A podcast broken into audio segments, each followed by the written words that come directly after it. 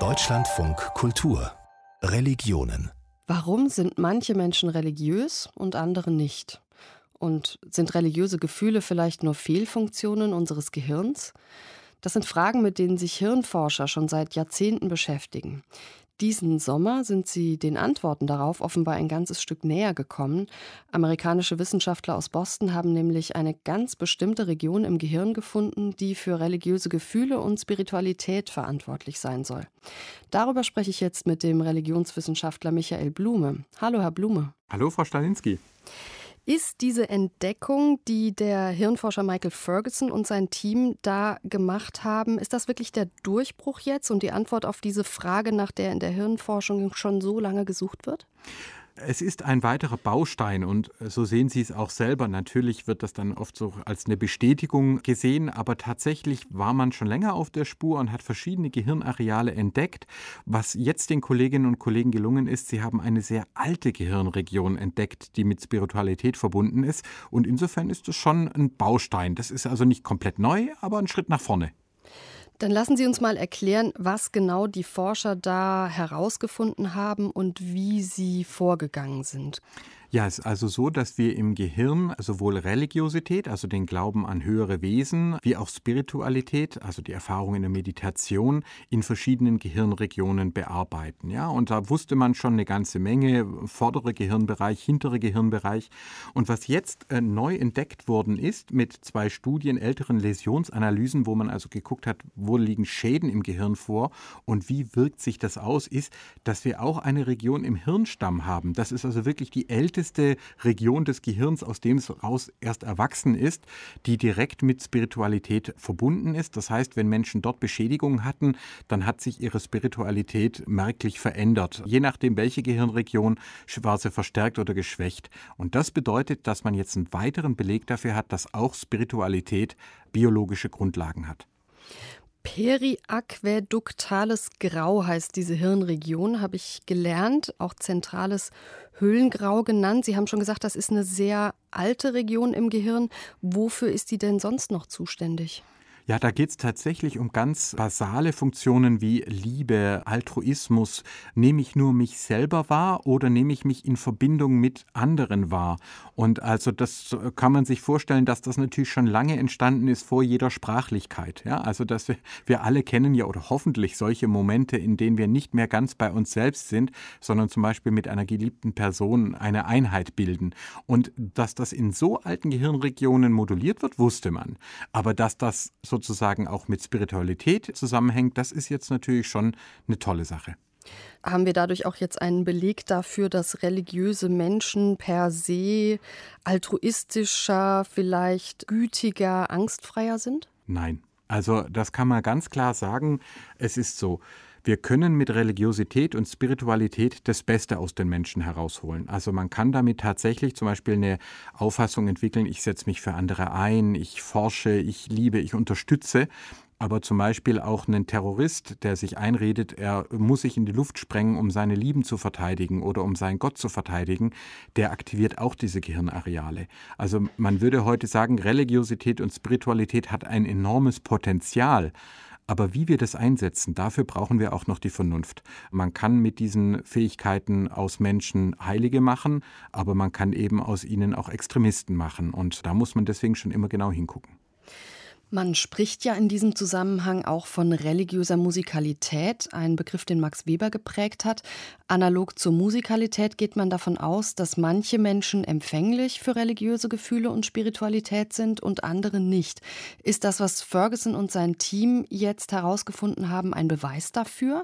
Also, dass einem religiöse Musikalität eben mitgegeben wird oder auch nicht? Ja, es ist tatsächlich ein weiterer Beleg. Also ich hatte diese Weberschen Ansatz auch in meiner Doktorarbeit damals schon verfolgt, weil das ist ja spannend. Er war ja sowohl Religionssoziologe wie aber auch Musiksoziologe und er hat da eine Verbindung gesehen, auch wenn er von religiösen Virtuosen sprach zum Beispiel. Und so würde man das heute tatsächlich sehen. Das ist wie bei Musikalität, wenn ich es als Kind einübe, aber nicht mit Zwang, sonst kann es auch ins Gegenteil umschlagen, dann habe ich da später unter Umständen eine höhere Chance, das dann auch als Erwachsene zu entwickeln entwickeln. Und insofern ist es tatsächlich etwas, was jetzt so ein bisschen bestätigt wird. Es ist eben ein Teil unserer biologischen Möglichkeiten und keiner von uns ist völlig identisch. So wie manche von uns auf Jazz abgehen und andere auf Heavy Metal, so werden wir mit Menschen zu tun haben, die bei einer bestimmten Gebetsform gar nichts empfinden und bei einer anderen in Ekstase geraten oder bei einer Meditation Form A funktioniert gar nicht und Form B spricht sie tief an. Das spricht schon ein bisschen dafür, dass wir auch im religiösen und spirituellen Bereich unsere Individualität ernster nehmen müssen. Wir sind nun mal nicht alle exakt gleich. Jeder von uns hat ein anderes Gehirn und deswegen gibt es kein Angebot, das für alle in gleicher Weise geeignet ist. Jetzt haben Sie gesagt, wenn ich das als Kind einübe, die Frage, die ja schon oft gestellt wurde in der Hirnforschung, ist ja, gibt es so ein Gottesgen? Also man hat es oder man hat es nicht? Oder ist das was, was man erlernen kann, wenn man es nur lange genug übt? Wir Menschen haben alle eine Veranlagung zu Sprachfähigkeit, zu Musikalität, zu Kreativität, aber Veranlagung alleine reicht ja noch nicht. Also äh, wir müssen dann auch eine Sprache oder ein Musikinstrument oder zum Beispiel eine Kunst erst lernen. Und genauso ist es mit Religiosität und Spiritualität auch. Also man würde heute nicht mehr sagen, das ist Natur oder Kultur, sondern das ist ein bisschen von beiden. Und wenn man ein Kind hat und man möchte ihm das mitgeben, dann sollte das spielerisch stattfinden, freundlich, nicht mit Zwang so wie wenn Sie ein Kind dazu zwingen, unbedingt Klaviervirtuose zu werden, kann das gewaltig nach hinten losgehen. Es ist eben ein Teil unserer biologischen Ausstattung, was auch bedeutet, dass es nichts bringt, jemanden zu etwas zwingen zu wollen, was die Person vielleicht gar nicht anspricht. Also von dem her, es ist Natur und Kultur. Wir könnten es gar nicht lernen, wenn es nicht auch in unserer Biologie angelegt wäre. Und unsere Neurobiologie ist eben bei jedem Menschen auch ein Stück weit einzigartig. Sie sind ja Religionswissenschaftler und beschäftigen sich als solcher mit ganz unterschiedlichen Religionen und auch Themen aus diesem Bereich. Sie haben aber Ihre Doktorarbeit über Neurotheologie geschrieben, also genau dieses Themenfeld, über das wir jetzt gerade sprechen. Können Sie uns das einmal erklären? Was ist Neurotheologie? Ja, es war in der Anfangszeit seit den 80er Jahren, als das losging, eine große Euphorie in der Neurowissenschaften. Wir können jetzt klären, ob es Gott gibt oder nicht. Ja, und das nannte man dann Neurotheologie. Inzwischen jetzt die neueren Studien, da wird zum Beispiel gesprochen von Neurospiritualität. Und das finde ich schon deutlich besser, weil wir können natürlich durch Hirnforschung, auch durch Hirnforschung, durch interdisziplinäre Forschung besser verstehen, wie Religiosität und Spiritualität im Gehirn funktioniert und auch wie sie entstanden sind. Aber ob das jetzt eine höchste Wahrheit dahinter ist, also ob wir sozusagen auf Gott zugehen durch unsere Gehirne oder ob das eben einfach nur eine nützliche Illusion ist, mit der wir uns erfolgreicher überleben und fortpflanzen, das bleibt eine Glaubensfrage.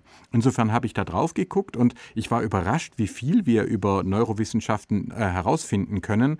Aber ob es Gott gibt oder nicht, bleibt dann doch eine Glaubensfrage. Da kommen die Labore einfach nicht ran, auch in Zukunft nicht. Warum haben Sie denn dieses Thema gewählt? Also ich komme selbst aus einer nicht religiösen Familie, bin mit einer Muslimin verheiratet, als junger Erwachsener Christ geworden, habe eigentlich den interreligiösen Dialog, den Dialog auch dann mit Juden, Jesiden und so weiter von ja früh auf erlebt und mich hat eigentlich interessiert, warum sind Menschen so unterschiedlich? Was, was ist da los? Äh, auf der einen Seite erkennen wir sofort, wenn Menschen in Indien einen Tempel besuchen, wir erkennen sofort, dass das Religion ist. Aber auf der anderen Seite gibt es auch diese große Vielfalt. Und da habe ich dann gemerkt, ein Feld, das noch kaum erforscht war, war eben der Zusammenhang mit Naturwissenschaft. Und ich habe dann zum Beispiel auch eine Biografie über Charles Darwin geschrieben, der Theologie studiert hatte. Charles Darwin war studierter Theologe und der hat schon ziemlich coole Gedanken gehabt zum Thema Evolution von Religion. Das wurde dann halt nur über ein Jahrhundert lang vergessen und jetzt endlich forscht man da wieder gemeinsam dran. Also das war eine tolle Sache. Damit kriegt man zwar keinen Job, ich bin dann in ganz anderem, im, im politischen Bereich gelandet, aber diese Forschungen habe ich nie bereut. Das war wirklich Grundlagenforschung, die glücklich macht. Aber die Frage, ob Gott nun im Gehirn sitzt und vielleicht auch nur da, also ob Gott vielleicht nur ein Hirngespinst ist, die haben Sie letztgültig in der Zeit nicht klären können. Genau, also ich würde sagen, wir können heute sagen, dass Gott im Gehirn erfahren wird, dass die Leute entsprechende Erfahrungen machen. Die können wir aber immer noch so erklären, dass wir sagen, das ist eine nützliche Illusion. Das wäre dann der evolutionäre Atheismus. Die sagen, okay, das ist halt eine Täuschung, die sich quasi bewährt hat. Der Agnostizismus sagt, nee, wir können es nicht wissen, was dahinter steckt. Und der evolutionäre Theismus sagt, das zeigt doch, so wie Teilhard de Chardin gesagt hat, die ganze Evolution geht auf Gott zu und das ganze Universum strebt auf die Erkenntnis Gottes zu. Alle diese Deutungen sind möglich. Und deswegen würde ich tatsächlich sagen, eine Neurotheologie, die quasi über die Hirnforschung die Gottesfrage beantworten möchte. Da bin ich skeptisch, aber ich bin sehr dafür, so wie wir es jetzt ja gerade diskutiert haben, dass wir besser verstehen, woher Spiritualität und Religiosität in unseren Gehirnen stammen. Vielleicht trägt es ja auch dazu bei, dass wir wechselseitig toleranter und verständnisvoller werden. Verstehen, warum das dem einen Menschen total viel bedeutet und dem anderen Menschen vielleicht nur stört. Ähm, dass das beides sozusagen seine Berechtigung hat in der menschlichen Vielfalt der Religionswissenschaftler Michael Blume über die Frage, wo im Gehirn Gott oder zumindest die Spiritualität verortet ist. Vielen Dank, Herr Blume. Vielen Dank für Ihr Interesse.